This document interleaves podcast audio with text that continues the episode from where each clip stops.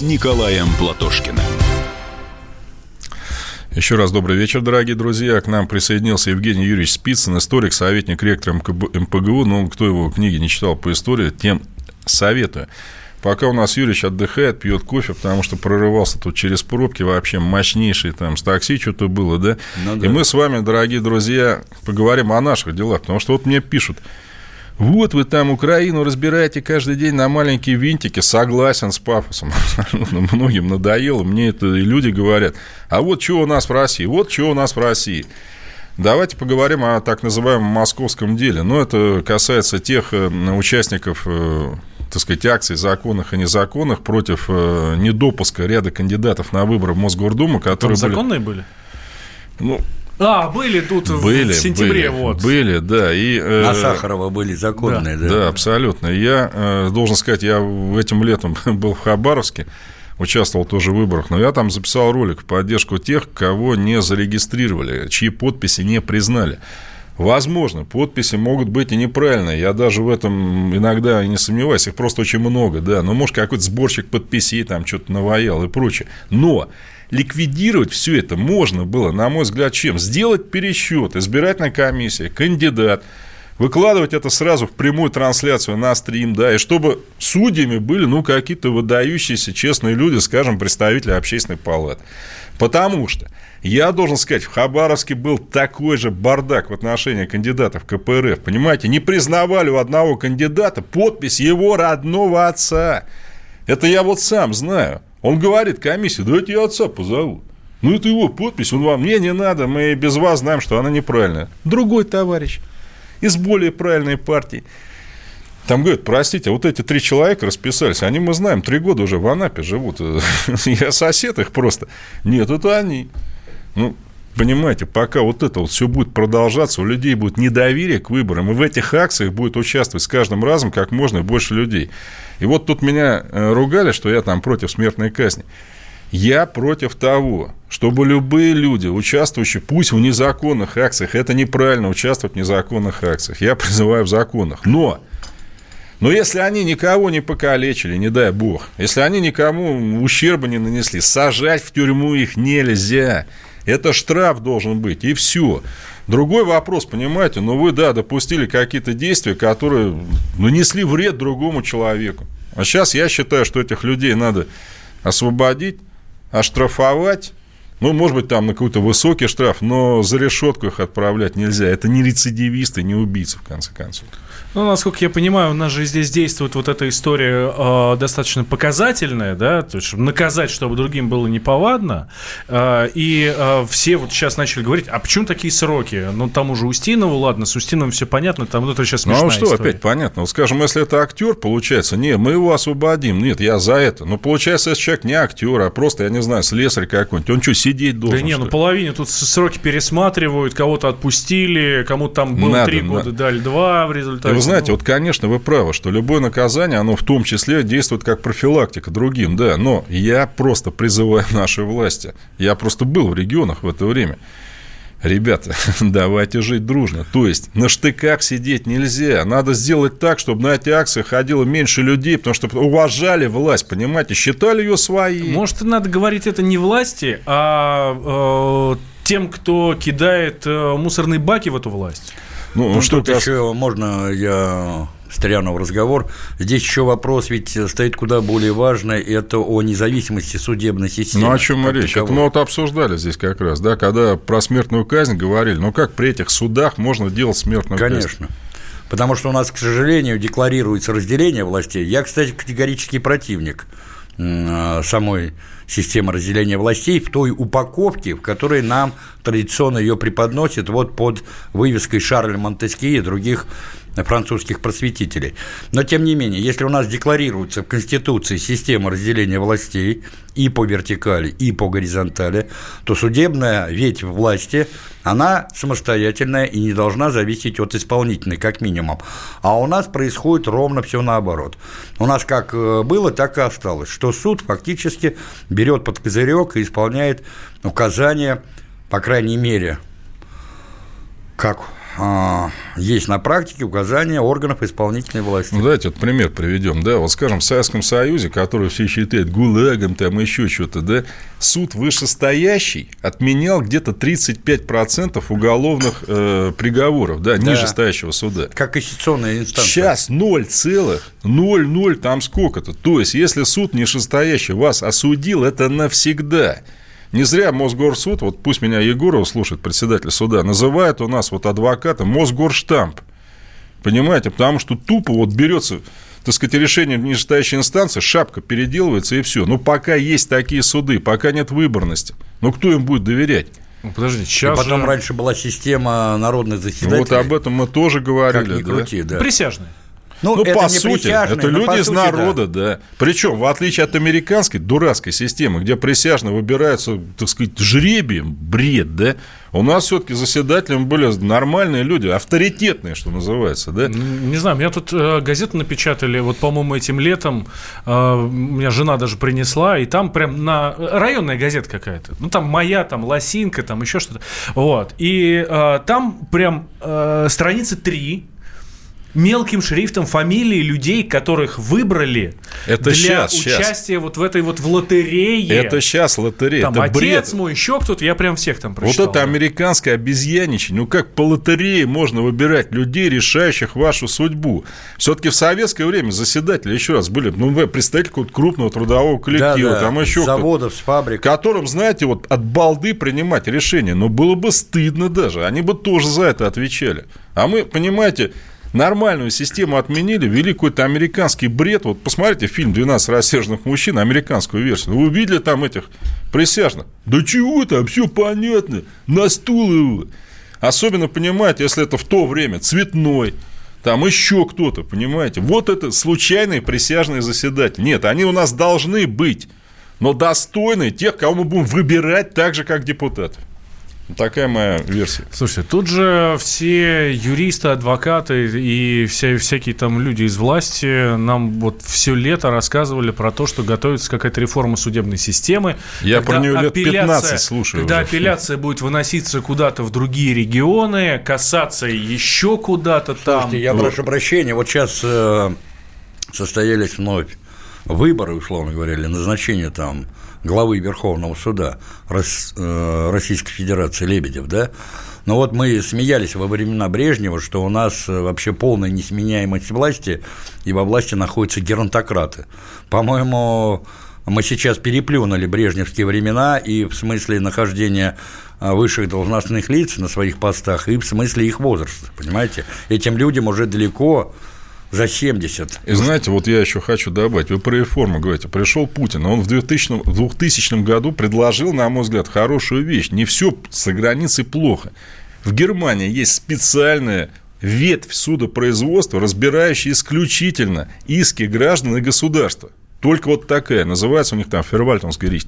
Хотели ввести у нас тоже, понимаете, чтобы вот именно такие вещи, где гражданин против государства, определенные суды решали, с определенной компетенцией, с отбором. Ну и там что? Все, там все понятно будет, ну, это свои люди будут Нет, там сидеть. их выбирать надо. Так где эта реформа-то? Я, кстати, это слышал от Лебедева лично в 2000, в 2000 году, что да, мы это сделаем, чтобы граждане чувствовали себя защищенными. Ну и что?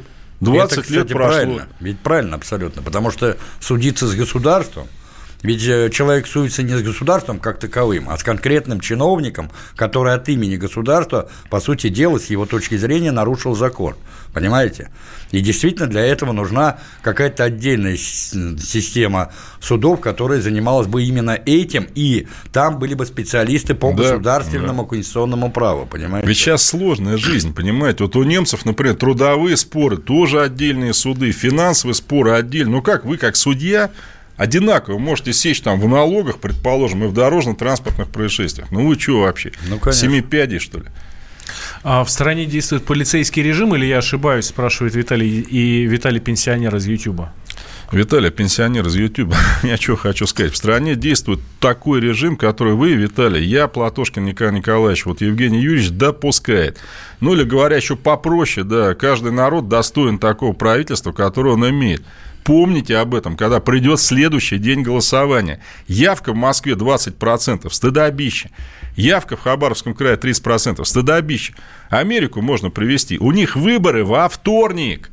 Надо брать отпуск на работе. Вас никто не отпустит. Так там очередина стоит. Хотя это ноябрь. Прохладненько, понимаете. Явка 80% живут-то получше. Именно поэтому, что не дают сесть себе на голову. Подумаем об этом. Это интересно, раз уж про Штаты заговорили. Я был э, там э, за неделю до выборов, когда победил Трамп. То есть вы организовали победу Трампа, теперь все ну, понятно. Друзья, сказать. вот вы зря, не зря сегодня подключились. Вот, я там был в шестнадцатом году, и в штате Мейн, и нас там... Говорите, говорите. Мы ходили на избирательный участок, Голосовать за Трампа.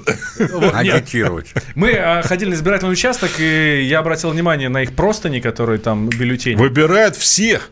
Там, там просто Даже железнодорожную комиссию выбирают. И интересно, что э, выборы президента Вообще там в самом конце да, где-то да, что-то там абсолютно верно. Прокурора важнее избрать, потому что вот. он вас судить будет. Вот именно, да. да Но это там правда. никто не отлынивает от выборов. И все ходят на выборы. Так что и мы призываем все на выборы. Голос... За кого голосовать? Это ваше дело, а вообще Не, ну, все Да, вообще, конечно, да. Ваше, да. Так, небольшой перерыв. Возвращаемся через две минуты. Не переключайтесь.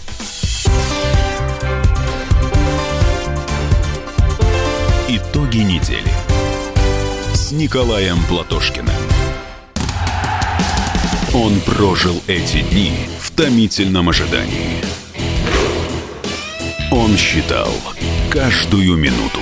И теперь он возвращается. Он голоден и собирается утолить свою жажду. Его не остановить. Твое утро никогда не будет прежним. Максим Шевченко. В понедельник в 8 часов по Москве. Главное – доживи.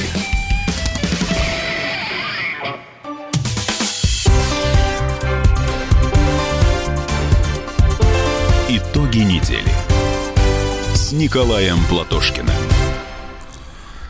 Э, добрый вечер, дорогие друзья. Но я не буду читать только комплиментарное сообщение в свой адрес. Мы продолжаем гнать правду матку. Ничего, кроме правды. Вот пишут там, Гор Платошкина напоминает мне э, Троицк 70-х годов, где все сидели в тюрьме. Ну что ж, спасибо. Я сейчас из этого перейду к следующей теме.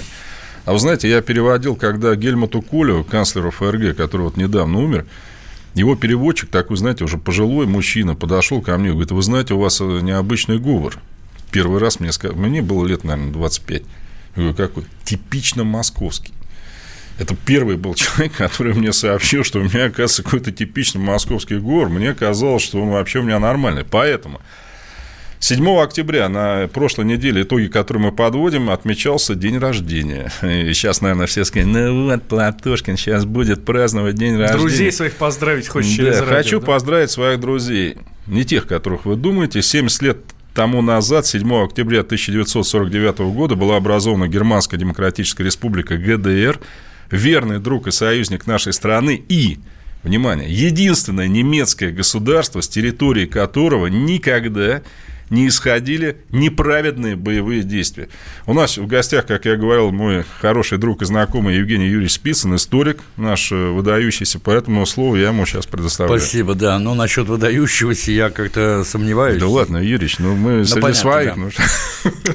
Да, а, ну действительно, вот как-то прошло мимо а, годовщина образования ГДР 70-летняя, как и Китай, собственно говоря, да, рождению этого государства предшествовали очень интересные и порой даже драматические события. Я просто напомню, что еще во время войны а, все основные участники антигитлеровской коалиции они обсуждали разные планы расчленения Германии. Мало кто знает, но когда на Тегеранскую конференцию Иосиф Виссарионович Сталин приехал встречаться с Рузвельтом и Черчиллем, у него в портфеле было аж шесть планов расчленения Германии. Mm-hmm. А, готовили эти планы и комиссия Сурица, и комиссия Вышинского, и даже комиссия Ворошилова. Где Ворошилов и где, так сказать, внешняя политика, но тем не менее. А дальше в Ялте тоже обсуждались планы расчленения Германии. Более того, даже не столько планы, как выразился Черчилль, а как немцам объявить, что у них теперь не будет единого немецкого государства, и оно будет расчленено. А у Черчилля-то вообще были идеи расчленения Германии чуть ли не на пять да. а, государств там и так далее. Он еще даже Австрию хотел там к Баварии присовокупить. Дунайская, да, да, да, да, Дунайской Федерации и так далее. А, и а, вдруг неожиданно да, я прошу прощения, даже была создана комиссия, которую, по-моему, возглавил Антони Иден. Наш посол в Лондоне Федор Гусев вошел в состав этой комиссии. И вдруг неожиданно э, мы отзываем своего представителя, и Сталин выступает со своей знаменитой речью, говорит, Гитлер уходит и приходит, а немецкий народ остается. И после этого Советский Союз стоял насмерть за создание единой нейтральной Германии.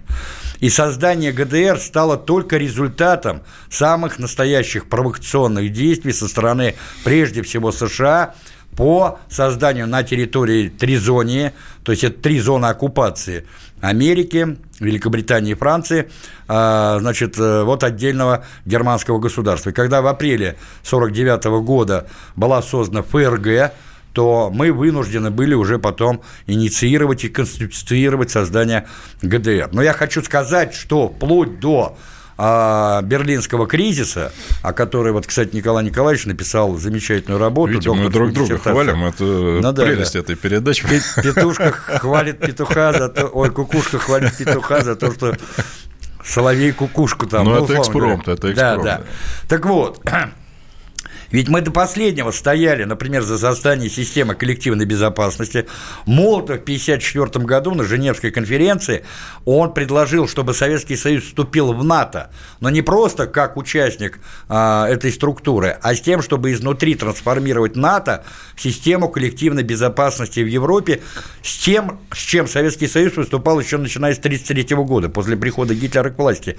И мы до конца говорили о том, что мы готовы с бывшими союзниками союзниками подписать общий договор с Германией, с Объединенной Германией. Но Запад делал все, чтобы этого не произошло. И я, знаете, вот хотел бы добавить еще, что я в 1952 году Сталин за год до своей смерти предложил воссоединение Германии только с одним условием. Будущая Германия нейтральная. Все.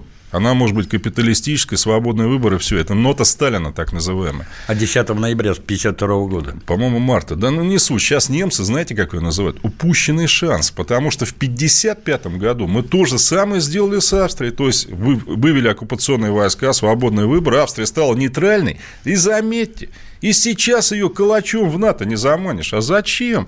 Нейтралитет дал Австрии уникальную позицию. Там масса международных организаций, даже организация стран-экспортеров нефти да. и та в Австрии. И эта нота, правда, была нотой Сталина. Я сначала думал, что немцы, они, знаете, так, я ее видел. Видел с пометками, с карандашными самого Сталина. Он писал синим карандашом. Но я, знаете, хотел бы буквально кратко о чем сказать. У нас 64% населения позитивно думают о Советском Союзе. Мне многие говорят, да, они козлы, там ничего не понимают, ГУЛАГ, репрессии. А давайте вот про немцев-то. Ведь немцы ФРГ поглотили ГДР, они вроде бы там и много инвестировали, там налог даже специальный подоходный ввели на развитие бывшей ГДР. А как вы думаете, вот как сейчас немцы относятся к ГДР буквально 2 октября опрос был проведен как раз в честь 70-летия. ГДР. Во-первых, Германия разделена по-прежнему. Отношения в Западной Германии ГДР и в бывшей ГДР абсолютно разные. Причем, угадайте, где ГДР относится хорошо. В бывшей ГДР. То есть, докладывая, 57% населения бывшей ГДР считает, что в ГДР было гораздо более хороших, чем плохих сторон. Дальше. Только 30% в бывшей ГДР считают, что ГДР было неправовым государством. Ну, тот имидж, который пытаются всем навязать. И опять ведь почему все это происходит? Они же думали там, в Германии, как у нас. Умрет это поколение, они все уйдут, там, значит, молодежь, она там за джинсы, за жвачкой. Нет.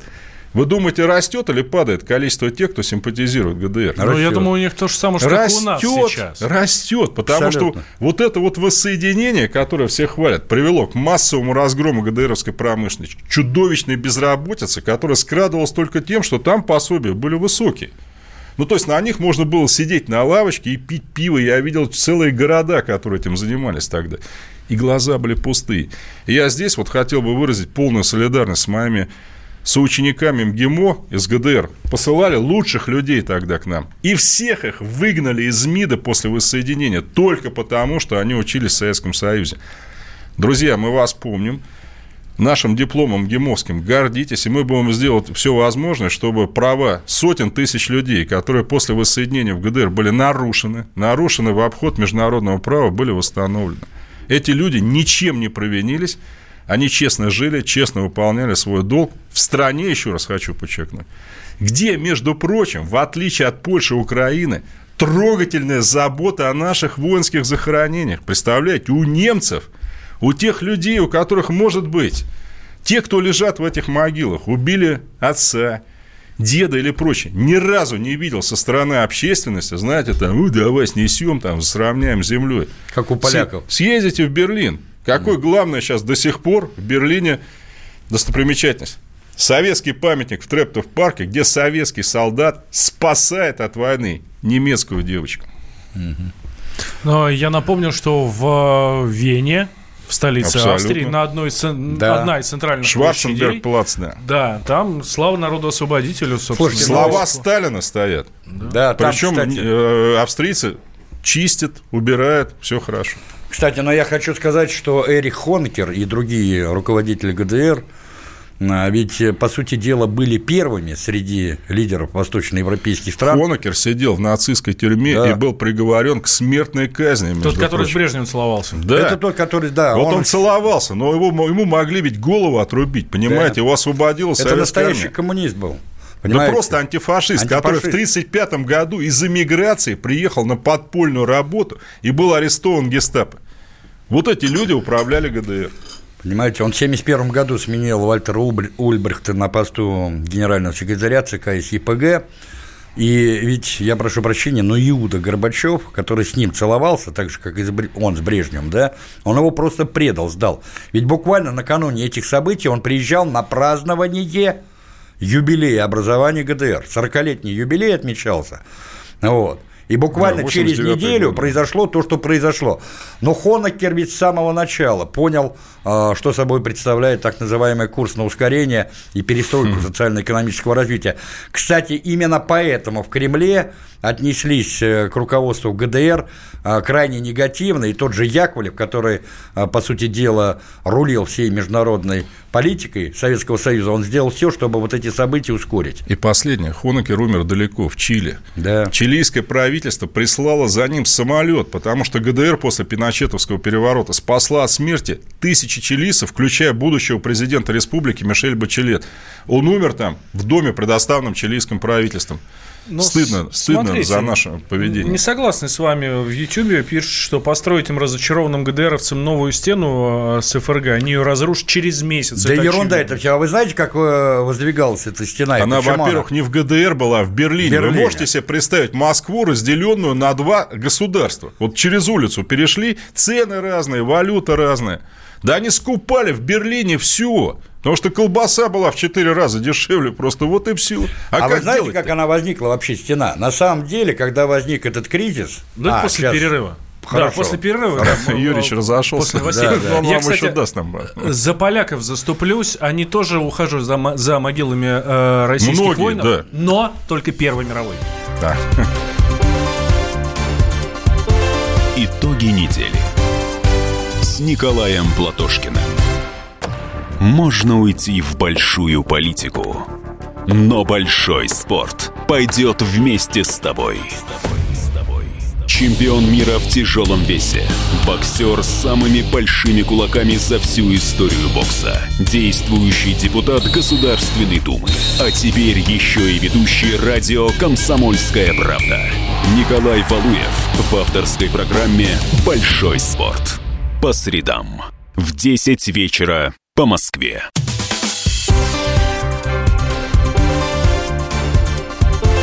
Итоги недели с Николаем Платошкиным.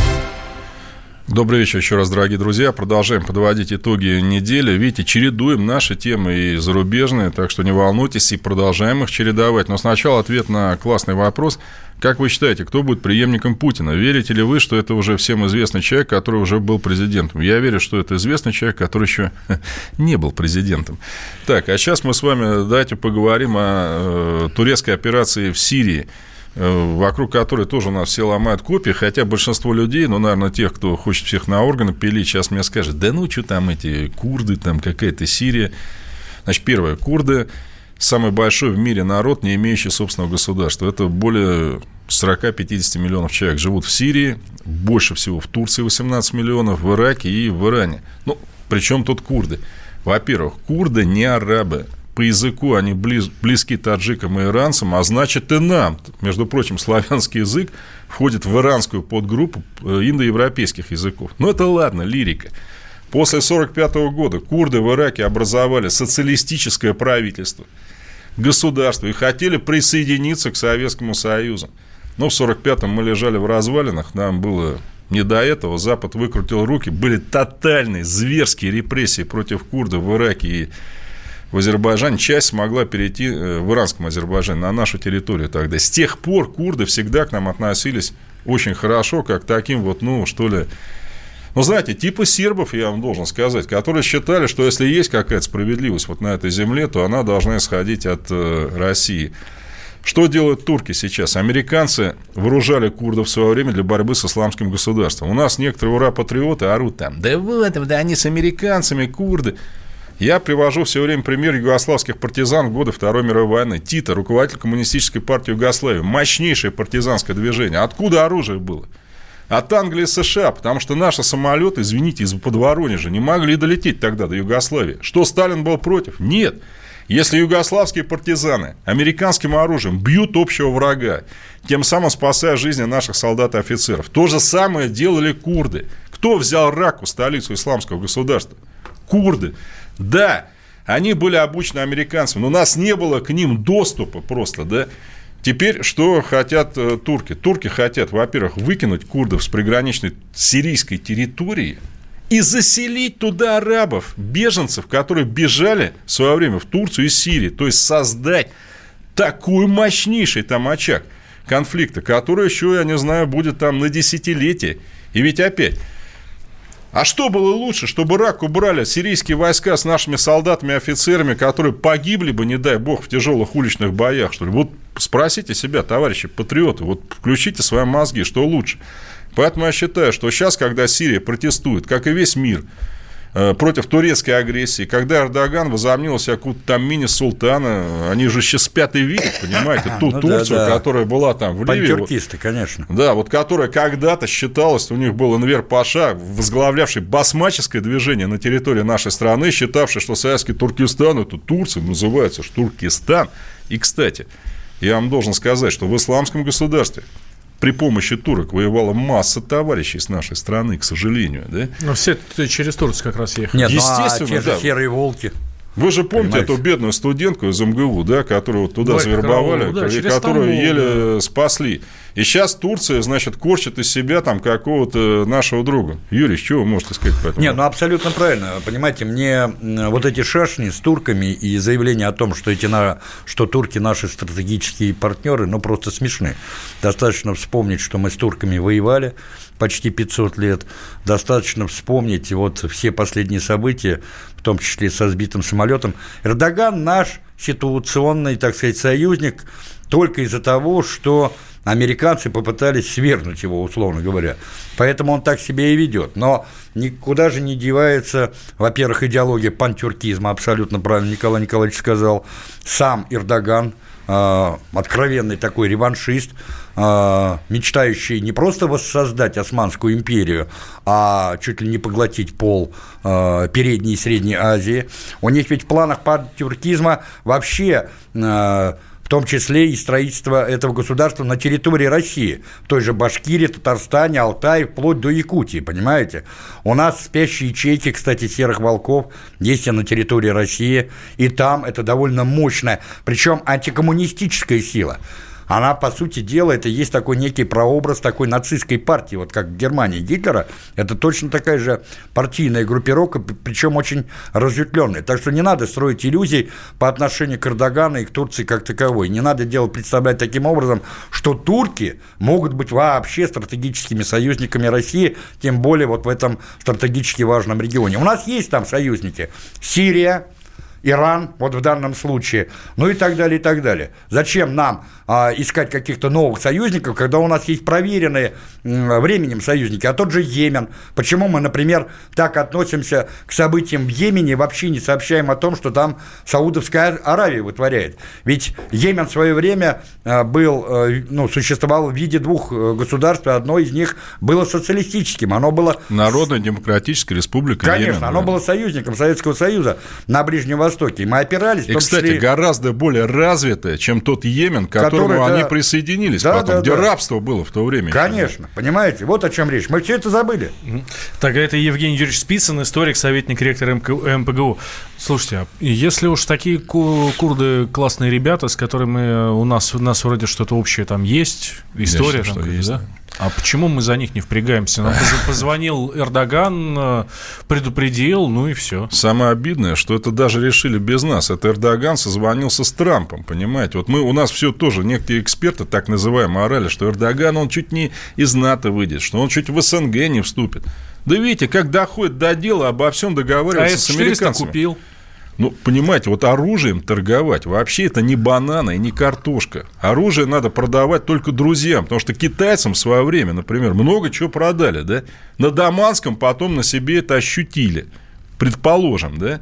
Поэтому здесь надо быть. Это не вопрос коммерции, не вопрос бабла подрубить, понимаете? Это вопрос того, что из этого оружия, не дай бог, будет пролита наша кровь. Мы что, сбитый самолет забыли? Мы что, хотим поставить больше оружия, чтобы это, не дай бог, повторилось? Мне могут сказать, давно было, да? В прошлом году сбиты десятки беспилотников над нашей военной базой, которые несли нам взрывчатку, чтобы нас убивать. Это как у саудов. Откуда? С, у саудовцев. Да. Откуда да, они да. все стартовали? Из так называемой последней оккупированной террористами Идлиба. провинции Сирии Идлиб, которая официально конечно. находится под контролем Турок, Турции. Конечно. Вопрос. Либо турки не знают, что там творится, либо это все происходит с их ведома. Эшелоны с оружием идут бандитам через турецкую границу как три года тому назад, так и сейчас. Еще раз, понимаете, это может быть далеко, но это оружие, не дай бог, может выстрелить в наших. Поэтому думать надо, прежде чем это продавать. А потом надо еще иметь в виду, что вот те районы Сирии, где вот э, курды находятся, это же тоже нефтеносные районы Сирии. И тут еще экономический интерес. Вспоминайте, когда у нас с турками до звонка Эрдогана были совсем иные отношения, э, чуть ли не каждый день нам показывали, как через территорию Турции идут эти цистерны э, с сирийской нефтью и так далее. Понимаете? А что ж мы сейчас об этом забыли? А ведь никуда этот экономический вопрос не делся. Как зарабатывали деньги, так и продолжают зарабатывать. Просто об этом не говорят и не пишут. Вот и все. Вы знаете, никто не против торговли с Турцией, абсолютно, да, но надо знать, кого ты вооружаешь. Особенно для меня, вот что непонятно, вот как для дипломата, это страна НАТО. Это страна, контролирующая Черноморский пролив, пропускающая туда беспрепятственно корабли враждебных нам стран, которые на своей территории имеет американское ядерное оружие. Таких вообще стран раз-два и общался, я должен сказать. Германия, Нидерланды, может быть, и все. С, как, с какой стороны дружба? Нет, Деголь вышел из НАТО, из военной организации. Да, и мы с ним стали дружить, и Франция стала получать наши кредиты. Мы сейчас почему-то даем им все в обмен на болтовню, понимаете? И на помидоры. А, а конкретные действия идут почему-то в поддержку группировок, которые воюют против нашей американской армии. Э, против, извините, нашей российской армии вместе с американской, да, хотел я это сказать. Поэтому мы не то, что, понимаете, вот два историка, которые что-то там не могут забыть, там, прусский поход Петра, нет, да мы все это понимаем, что страна может меняться и так далее и тому подобное. Ну, пока она меняется на словах.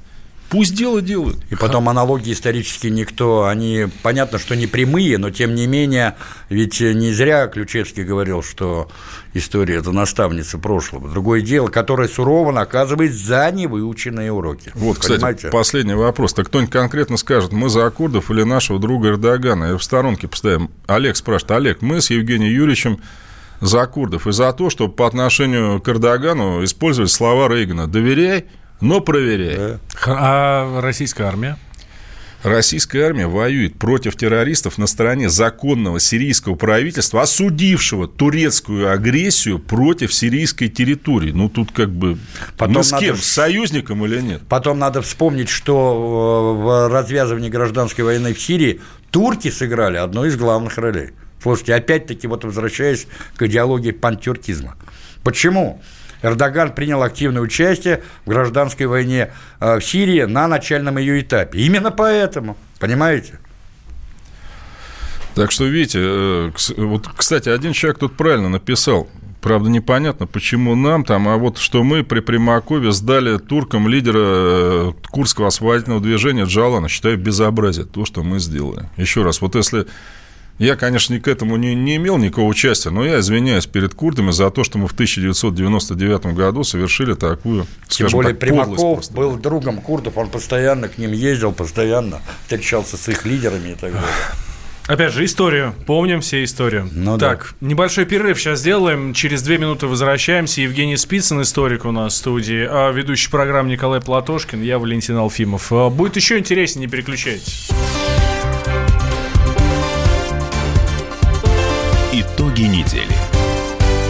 Николаем Платошкиным. Он прожил эти дни в томительном ожидании. Он считал каждую минуту. И теперь он возвращается. Он голоден и собирается утолить свою жажду. Его не остановить. Твое утро никогда не будет прежним. Максим Шевченко. В понедельник в 8 часов по Москве. Главное – доживи.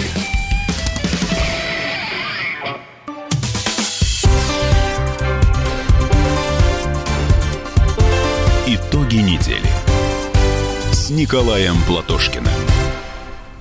Добрый вечер, дорогие друзья. Продолжаем э, говорить правду, ничего кроме правды. Говорили про международные события, теперь про внутренние, про так называемое дело врачей, которое, я думаю, закончится совсем не так, как в 1953 году. А может быть и так. Оправданием этих врачей, как это произошло в апреле 1953-го. Значит, врачи онкоцентра высказали ряд претензий к руководству онкоцентра в Москве, в частности, плохие условия содержания пациентов, э, плохое руководство, препараты не те, низкие зарплаты. Комиссия Минздрава 10 октября частично признала это, заявив, что есть скученность пациентов, это онкобольных и в столице. Я считаю, что это безобразное дело, но хотел бы, чтобы высказался вот Евгений Юрьевич еще по этому вопросу, Спицын. Да, вы знаете, я лечился в этом онкоцентре и состою там на учете, поэтому я знаю эту ситуацию внутри. Она возникла не сейчас, она возникла еще весной 2017 года при прежнем руководстве. Вот, была тоже комиссия Следственного комитета, Генпрокуратуры, Минздрава. По итогам работы этой комиссии Давыдов и его сынок, самый молодой, кстати, за всю историю Академии наук со времен Петра I, член КОР Академии наук. Вот. Онколог, на котором все настоящие онкологи просто смеялись. Его убрали и поставили новое руководство вот этого господина Стелиди, и врачи очень надеялись, что ситуация поменяется к лучшему. А произошло все как раз наоборот. Там, к сожалению, действительно происходит так называемая оптимизация, резкая Как сокращение, и везде, да. Как и везде. Но вот в том отделении, где я лечился, например, всегда лежало 60-65 больных, и делались каждый день по несколько полостных операций. Сейчас там лечится 10 человек. Отсюда и зарплаты такие, понимаете, потому что у них бальная система, а, и да. хирургам платят за проведенные операции. Поэтому я, я всецело знаю вот этих людей, которые спасли меня и мою мать, и многих других людей, я всецело их поддерживаю. И мне вообще на самом деле очень не понравился тот репортаж, который был на центральных каналах, ну который ну, ладно, был Юрич, просто лживый, не понимаете? Будем, там их... вот, поэтому я выражаю Я тоже свое врачам. мнение высказывал на телевидении да. по этому вопросу, на меня там тоже не все понимали. Ну да, да, да, да, к сожалению да. Я просто тоже столкнулся mm-hmm. с этим. Я не люблю говорить личные вещи. У меня с отцом были проблемы. И место не в районной больнице в Подмосковье, не в соседней не нашлось. Пришлось везти его за 100 километров, где человека с подозрением, слава богу, пока с подозрением на инсульт, положили коридоре. Причем ему 83 года. Да, после чего я, я просто съездил и привез его обратно. Это Московская область, это недалеко. Ну, И теперь, друзья, в самом э, конце нашей программы что-нибудь такое, знаете, как раньше говорили, интересненькое, веселенькое, но, может быть, э, день рождения Джона Леннона, не Ленина, а Леннона. Но отмечали. мы, кстати, сегодня в редакции как раз, когда обсуждали эту тему, Джон Ленин, Джон Ленин и все и никак по-другому. Ну, э, отмечалось на прошлой неделе. Ну, конечно, Джон Леннон, легендарный основатель группы Битлз, которая, вот, на мой взгляд, была о вкусах не спорят. Была настоящим роком, знаете, вот когда на текст обращалось еще какое-то внимание, причем какое. Эти песни куда-то вели, их ведь не просто пели, их тогда переживали. Это было явление не просто, вы знаете, люди на гитаре играют, а это вот вело за собой поколение. И Джон Леннон, кстати, был неплохо относился к нашей стране, был против американской войны в Вьетнаме. То есть, опять, был человек с жизненной активной позицией. Одна его акция в постели за мир чего стоит? Абсолютно. Да, может быть, это было для того времени, там, ну, я не знаю, не слишком стерильно, как-то глупо и так далее, но его вот эти лозунги, там, делай любовь, не делай войну, ну, все равно же лучше, чем делать войну, и такие, как Ленин, это, э, Ленин вот, Ленина вот. эту войну останавливали. И сейчас мы, друзья, вам... Э, оговорка по Фрейду. Да, оговорку по Фрейду Фрейда мы вам передадим, естественно, в самом конце нашей программы. Вы уж не ругайте нас. Это был первый блин, надеюсь, комом. Надеюсь, блин не последний. Надеюсь, другие блины будут нормальные. Поэтому послушайте песню Леннона, которая, я надеюсь, будет пророческой. Да, я напомню вам, друзья, что это был э, Николай Николаевич Платошкин. Э, мы подводили итоги недели. Меня зовут Валентин Алфимов. И в гостях у нас сегодня был Евгений Юрьевич Списан, историк и советник Юрий, ректора спасибо, что МПГУ. Спасибо вам.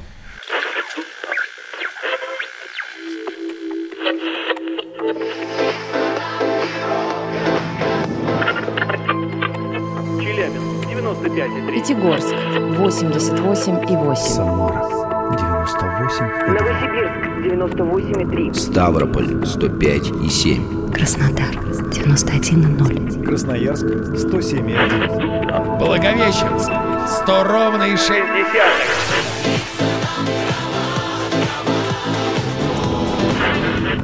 Санкт-Петербург 92,0. Москва 97,2.